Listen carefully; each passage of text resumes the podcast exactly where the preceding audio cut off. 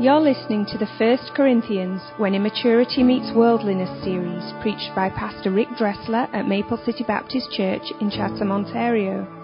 For more information about Maple City, please visit us online at maplecitybaptistchurch.com. 1 Corinthians chapter 5. We, we skipped last week. We had our Easter service, of course, a glorious time, wonderful time.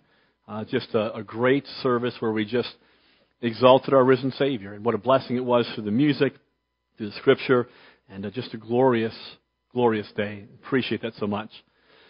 And so, two weeks ago, we were in 1 Corinthians chapter 5. And the title of that message, if you recall, was the cricket sermon. And it was because the, the topic was heavy and um, it's one of those services where as you listen, uh, there, there's not a lot of fidgeting going on. People are sort of sitting still, uh, almost afraid to move in fear that, that, that they might be recognized or whatever. So um, that was two weeks ago. And we didn't finish chapter 5.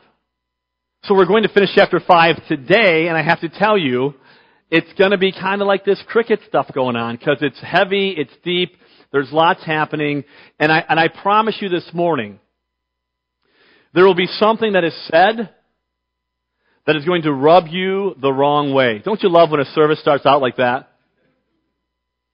Years ago, John R. Rice was preaching in a church and he preached a message that was just sort of loud and bold and in your face and called Sin Sin. And afterwards a woman came up to him and she was irate and said, uh, Dr. Rice, you rubbed me the wrong way with what you said. And he said, Lady, if I rubbed you the wrong way, you need to turn the cat in the other direction. Okay, and I don't know what that meant, but he thought it was a great thing to say. And so, whatever. Alright, so, here we go. 1 Corinthians chapter 5. Let's just read verses 1 through 8 this morning. We'll review, and then we'll finish off this chapter today. 1 Corinthians 5, starting now at verse number 1 is reported commonly that there is fornication among you, and such fornication as is not so much as named among the Gentiles, that one should have his father's wife. And you're puffed up, and have not rather mourned that he that hath done this deed might be taken away from among you. For I verily, as absent in the body, but present in spirit, have judged already, as though I were present, concerning him that hath done this deed in the name of our Lord Jesus Christ, when ye are gathered together, and my spirit, with the power of our Lord Jesus Christ, to deliver such a one unto Satan for the destruction of the flesh, that the spirit may be saved in the day of the Lord Jesus. Your glorying is not good. Know ye not that a little leaven leaveneth the whole lump? Purge out therefore the old leaven, that ye may be a new lump, as ye are unleavened, for even Christ, our Passover, is sacrificed for us. Therefore, let us keep the feast. Not with old leaven, neither with the leaven of malice and wickedness, but with the unleavened bread of sincerity and truth. And we'll stop here this morning and just sort of review. Um, it's important this morning to remember what this text is dealing with. Paul is dealing with the church and specifically, he is dealing with public, unrepentant sin. And he names it. You, you know what it is already. He's dealing with this. And as you read this portion of Scripture, you understand that certainly Paul is concerned with this sin and this man and this behavior. But he's more concerned with the attitude the church has toward this event and their lack of activity. They do nothing about it. And as we worked our way through last week, it was clear that Paul said it is crucial for the church. And when we say church, the ecclesia, the called out assembly, those brothers and sisters who are in Christ, they're born again, they are the church. They're the people who have committed themselves to each other in community.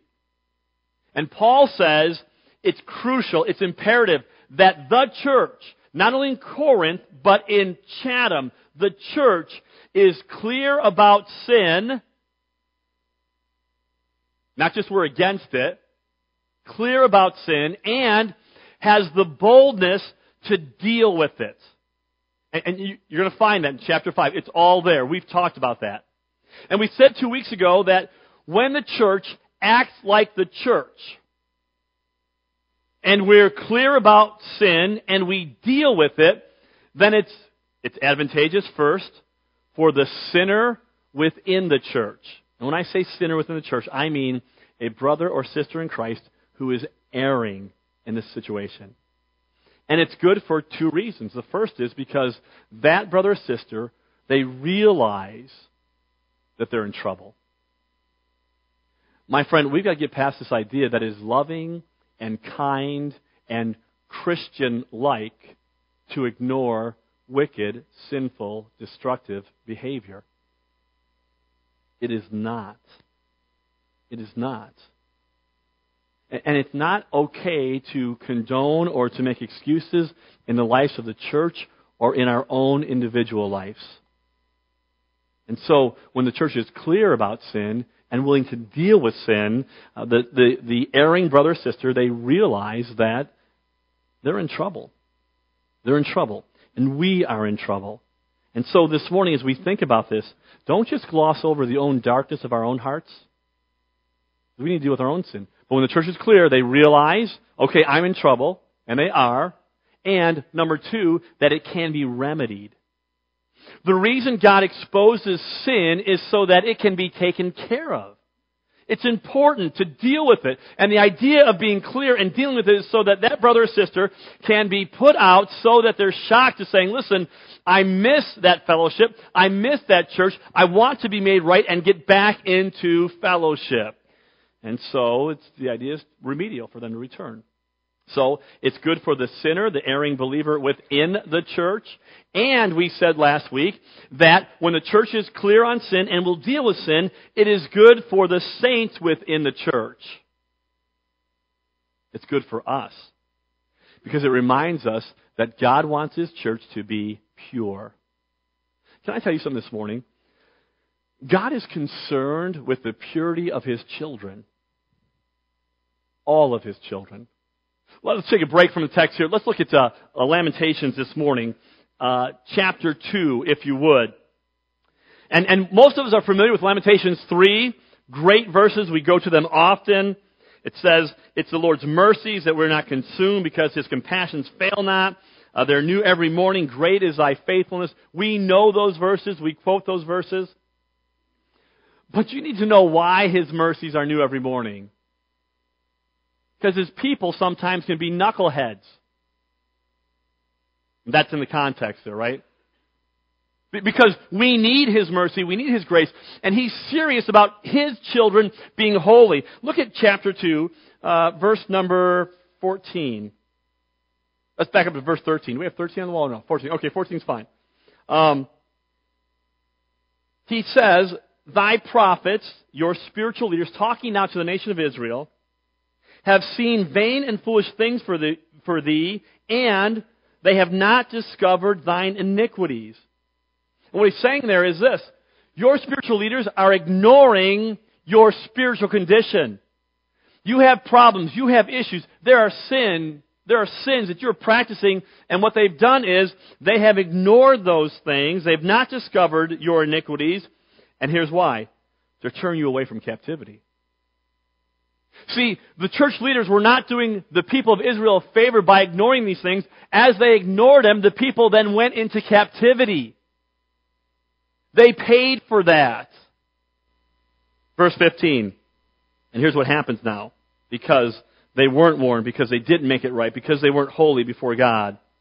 All the people that passed by, they clapped their hands, they hissed, they wagged their head at the daughter of Jerusalem, saying, This is the city that is this the city that men call the perfection of beauty, the joy of the whole earth? And the idea is that it was, but now because of their iniquity and because no one told them and turned them, they were punished. And so it's good for saints in the church. It reminds us the church is supposed to be pure. And when I say the church, I mean you and me. And then it reminds us of the privilege of church. Listen to me. The church is important. It's important. Life in the church is important. How we do church is important. And all of us know this morning, when church is done poorly, it is terrible. Isn't it? I mean, we've been there. We've been in churches like, this is terrible. Why go? Why bother? But when it's done right, when the Spirit of God is active in the lives of His people, when there's transforming power happening where men and women and young people are being changed, it truly is a blessing. It is a privilege. And to be put outside of that, then, should be redemptive in its nature. And so, Paul says, when the church is clear on sin, when the church deals with sin, it is good for the sinner within the church, it is good for the saint within the church, and here's the next point, this is the last point, but don't get excited because we're just starting. Here's the last point that when the church is clear about sin and deals with it, it is good for the sinner outside of these walls. Let's look now at our text, chapter 5 of 1 Corinthians. Look with me, if you would, now at verse number 9. I wrote unto you in the epistle not to keep company with fornicators. And so obviously, Paul wrote a letter earlier than this letter, the previous letter. And in the letter, he just makes a statement Hey, listen, don't keep company with, don't communicate with, don't eat with, don't fellowship with fornicators. Mm, pretty straightforward. I mean, I think most of us can understand what he means there. He says, I wrote this letter to you, verse number 10. Yet not altogether with the fornicators of this world, or with the covetous, or extortioners, or with idolaters, for then must ye needs go out of the world. But now I have written unto you not to keep company if a man that is a called a brother be a fornicator or covetous or idolater or railer or a drunkard or an extortioner with such as one no not to eat for what have I to do to judge them also that are without? Do not ye judge them that are within. But them that are without, God judgeth. Therefore, put away from among yourselves that wicked person. And so Paul now gives us the, instruction here, and he says, Listen, when I wrote that letter to you about fornication, you're a little confused. And so I want to clear up for you what I meant by that. And so now he's going to tell us who that was meant for and who it was not meant for and what we do about it, alright? So let's talk first of all, who it was not meant for. When Paul said, don't fellowship with fornicators, he said, I'm not talking about the world. I'm not talking about those outside of these walls. And he expands the list to fornicators, covetousness, extortioners, right? He, he expands it. And the reason he says that we're not to, be, to that, that we can fellowship with them, it's not talking about them, is because if we were not to fellowship with those type of people, we would have to be removed from the world. Because outside of these walls, we, are, we all know people who are fornicators, they're covetous, they're extortioners. It's the way the world is. And so Paul says, when I wrote that, I was not talking about folks outside of the church because you would have to remove yourself from this planet. And the proof that Paul is right and correct here is that after we got saved, God did not take us off this planet. We're still here. Look, if you would, at the book of John, John chapter 17. This is exactly what Jesus prays in his priestly prayer for his people. John 17, he's praying now, and you, are familiar with this verse. He says, verse number 15, I pray not that thou wouldest take them out of the world, but that thou shouldest keep them from the evil. They are not of the world, even as I am not of the world. And Jesus says, I'm praying for my own, and what I'm praying for is not that you snatch them out of here and remove them, but that they stay here and that they're isolated or insulated from evil. This is the same thought we find in Matthew chapter 5. You remember that where, where, where Jesus says, You are the salt of the earth. Right? And the idea of salt is that it preserves and it enhances. And so he says, you're the salt of the earth, talking to God's people. You are to engage your culture, engage society. And then he says, you're the light of the world. city on a hill can't be hid. And so when Paul says, don't keep company with fornicators, he is not talking about the world. The truth is, we are to engage in our world. Th- this is an area where the fundamentalists are partially right and partially wrong. They're right in the idea that we are to be distinct, we are to be light, we are different. But they're wrong in the idea that we're supposed to isolate ourselves from our world. We have to engage. We cannot reach the world by removing ourselves from the world. It's impossible. And we need to be careful about this. We have this idea that the only thing that matters is, you know, Christian service. And we, so, so we have churches now where we, and, and of course, we have our churches. But then we have, and I'm not bashing these things, but listen to me. We have our Christian schools, our Christian day schools, our Christian nurseries and daycare. We have Christian colleges and Christian universities and Christian retreats, and we are never engaging in this world. And we have this idea that all that matters is the pastor and the missionary and the evangelist. Listen to me. God's plan and purpose is that we all are ministering where He has placed us. Where you're at. To engage this world. To be salt. To, to enhance this life that we live. And so, that means in your home. You're doing Christian ministry, man. I just have these kids and they're pulling on my apron. I just never get any rest. Listen to me. Believe me, if anyone's doing Christian ministry, you are. In your home, in your neighborhood, in your places of work. Next to that guy or girl on the line that you think, man, does she kiss her mother with those lips? I mean, she swears like a sailor. Yeah, God has placed you there to be a witness to them. So Paul says, when I said don't keep company with fornicators, it wasn't that I, that, that I meant those outside the walls. That's, that's the world. And then he says, we are not removed and we are not required to judge them. Now listen to me. I hope you know by now that when we talk about judging in the Bible, we gotta take things in context.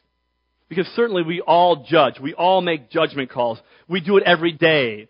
And this is what Paul is judging the church here. Right? When Jesus says, thou shalt not judge, or judge not lest you be judged, he's talking about that pharisaical, self-righteous, you put yourself up, right, and you're judging the motives and the, the, the, uh, the attitude of a heart. That's not for us. But Paul says here, we, we are not to judge the world. Listen to me. Christians, we take the world as it is. Why are we surprised when the world acts like the world? Uh, listen to me. Uh, some of you folks, if we were to take our church and go to a big function, right? Let's go to, let's go to a stadium where there's tons of people. Some of you folks, as you were at a stadium, you would make comments like this. As you're listening and viewing and watching, you'd say something like, um, oh my, I believe they just cursed. Uh, yeah, and you're you're surprised at that? Oh, oh, I think they're drinking alcohol. Isn't she dressed like a floozy? I don't know who even uses those words anymore other than us, right? Did you see the tight breeches she's wearing? Listen to me. Yeah, breeches, I know. Okay, you. Who talks like that? We do, and it's weird. It's the world. That's the way the world is. And we take the world as it is. I don't know about you. Listen to me. When, when I am around people like that, I just sort of feel at home. Honestly, it's like, these are my people, right? And maybe because they remind me of my family and my cousins and my uncles and my aunts. Maybe. But it's okay. And, and Paul says, listen, when I wrote this, I wasn't saying remove yourself from the world, and I wasn't saying judge the world. You're not required to do that. You take the world as it is, and we should not be surprised. Because that is the life of anyone who leaves truth and hope and life, and they believe that they are free and independent only to become slaves to themselves and sin. we should remember the pit from whence we've been dug. And thank God for it. And try to reach people. So Paul says, listen, when I wrote that letter, I want to clear something up. I wasn't talking about outside the walls. I was talking about inside the church. Let me, let me give a quote to you that I think helps make the transition here. It's a quote by, by Bruce Winter, and here's what he says. He says, The ease with which the present day church often passes judgment on the ethical or structural misconduct of the outside community is at times matched only by its reluctance to take action to remedy the ethical conduct of its own members. Let that sink in for a second. Here's what the church is. We're all bent out of shape about what's happening outside of these walls. And we never stop and worry about what's happening inside of this place. And Paul says that's what I want to deal with. So let's look back at our text now. Verse number 11 of chapter 5. He says, But now have I written unto you not to keep company if any man that is called a brother, a sister in Christ, be a fornicator, or a covetous, or idolater, or a railer, or a drunkard, or an extortioner, with such an one, no not to eat. Now listen to me. Verse 11, when Paul is talking here now, he is talking about persistent behavior with this list. Because listen to me, we all know this. We as believers, we sin and we fall, and Paul is not talking about struggling through sin. This, this sin that does so easily beset us, these issues he's not talking about that.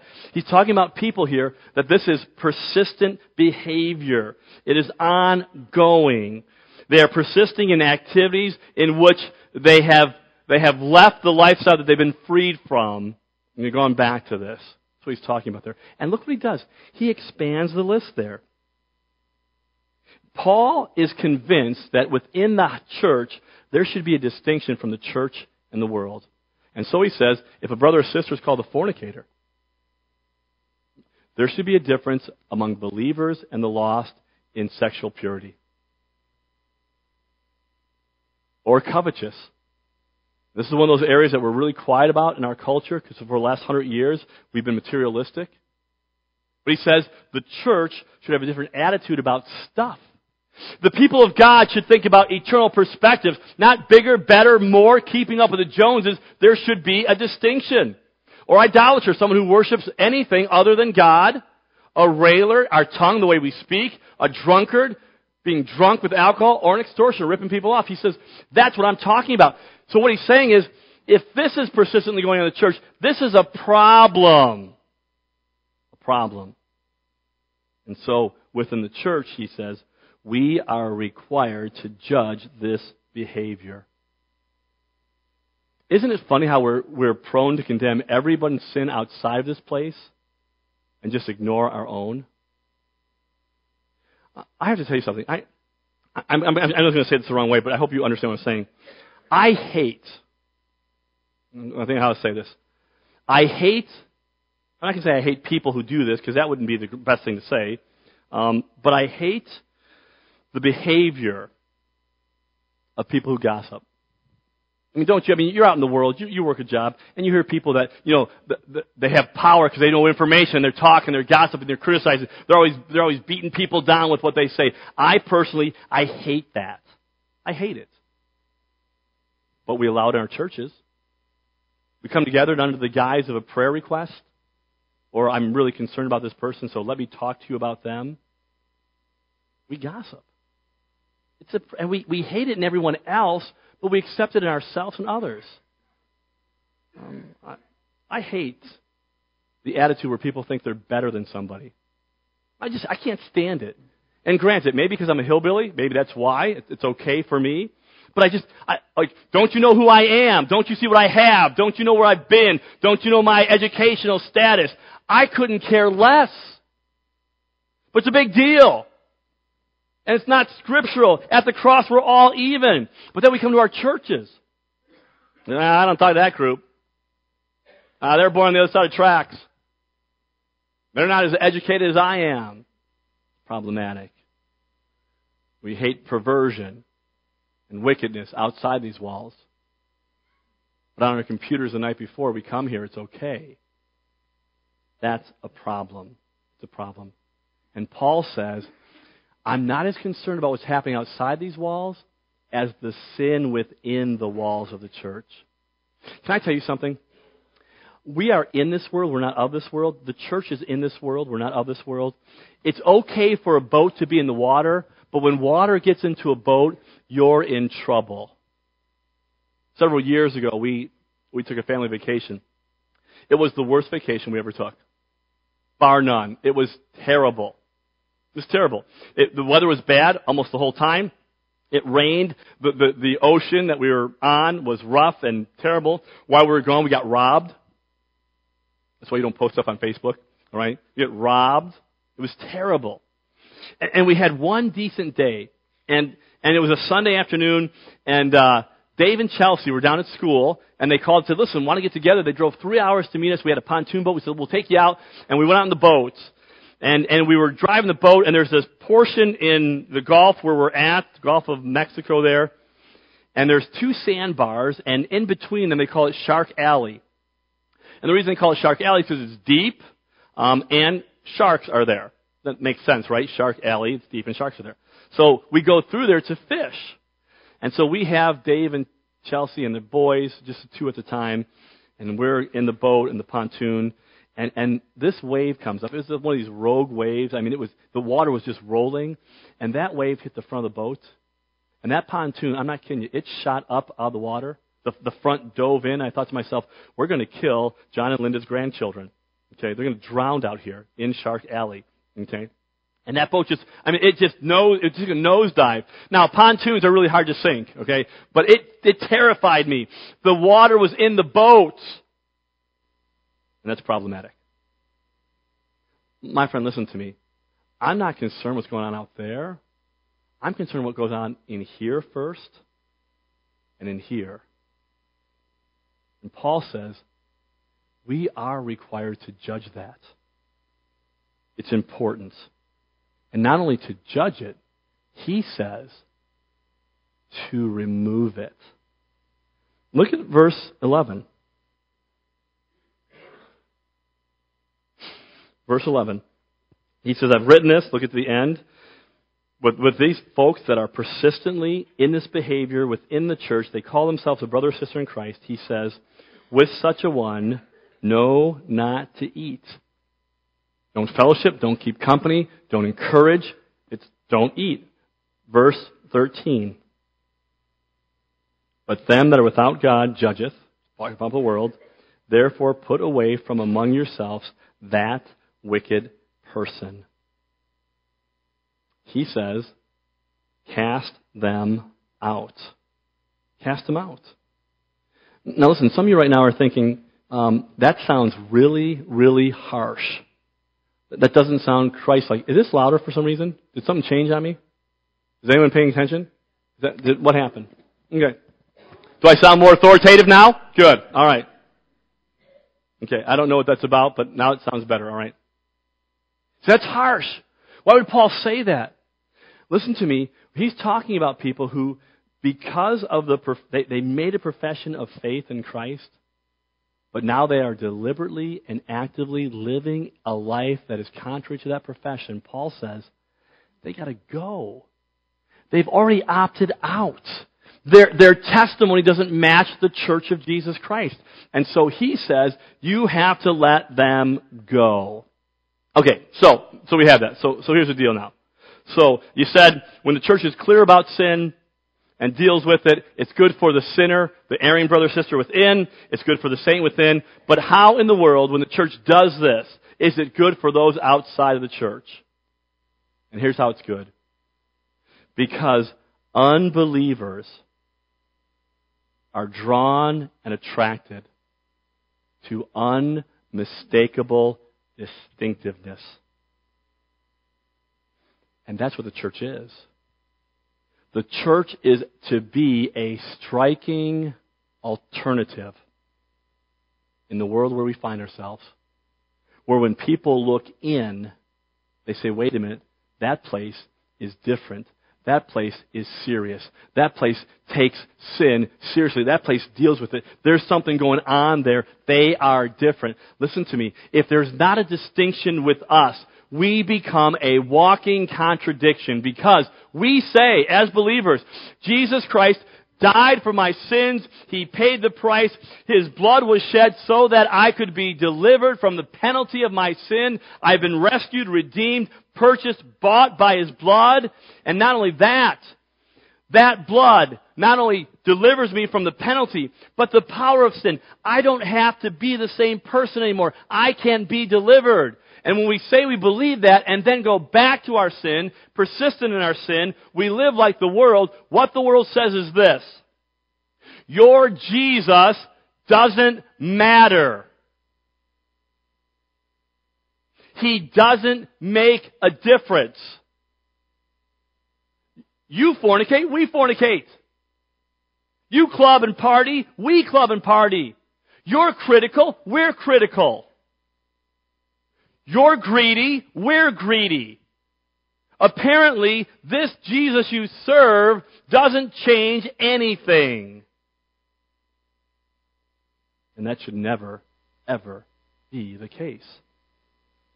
And when the world sees a clear distinctiveness in God's people, it's attractive. They've tried everything else. Oprah doesn't work. Dr. Phil doesn't work. The drugs don't work. The alcohol doesn't work. The immorality doesn't work. Oh, it can clear your mind for a little bit and give you some satisfaction, but in the long run, it is empty and meaningless, and you come up dry over and over again. And so Paul says the church must be serious about sin. We must deal with sin and do it right. So, with that said this morning, let me ask you a simple question. I want you to think now about distinctiveness. I want you to think about the church, the importance of church.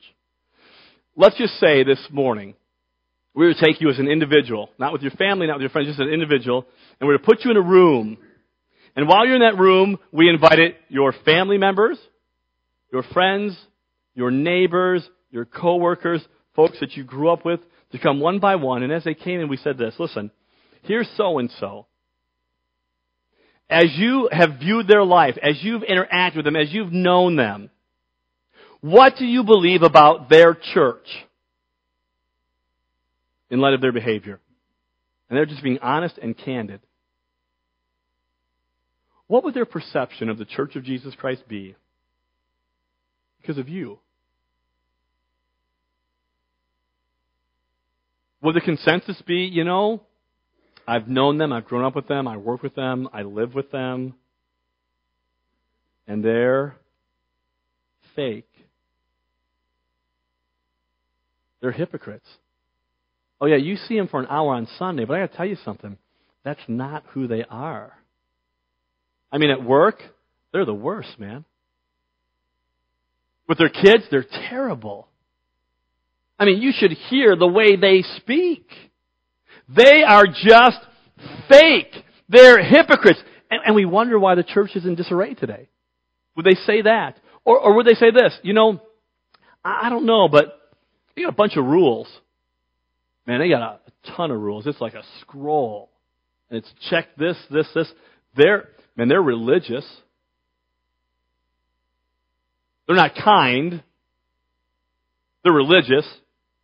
They're not loving. They're religious. They couldn't care about anybody else, but they are religious. Uh, those first two, if you're paying attention, are the wrong answers. Okay? Would they say, you know, I, I think they're weird. I, I grew up with them. I knew how they were, and, and they're not the same. I mean, I watched the guy, and he, he respects his wife. He opens the door for her still. Shows love toward her and compassion. He's tender with her. And I've known her, and man, when I knew her, she cursed like a sailor. And now I hardly ever hear, maybe once or twice, and when it is, she's talking about the pastors of her church. Um, it's not, just, right? I know, I know how you, I know. That's all right. Um, but man, there's, I, I watch their kids, and they got they, they're on top of it, man. They're trying to raise them the right way. And you know, we had a neighbor, and, and they were sick, and I saw them take a meal down there. The guy the other day asked me if there's something he could pray about for my family. He would give us crazy information and literature about something called the gospel. I'm trying to invite me to church. They're trying to convert me. And those people are, but I got to tell you, I, I don't agree with them, but, but they're not like us. And maybe not in a, a really bad way. It's kind of refreshing to see people who love each other. See people who aren't wrapped up in this world. See people who truly care about the souls of men and women. It's refreshing. When the world looks to the church, what they ought to see is Christ likeness. That's the purpose. That's the beauty of the church. That's God's design. That's God's plan. That, that, that, that's why the church is here. It's the vehicle God uses to glorify Himself. And it's not just a building. It's you. It's me. It's all of us.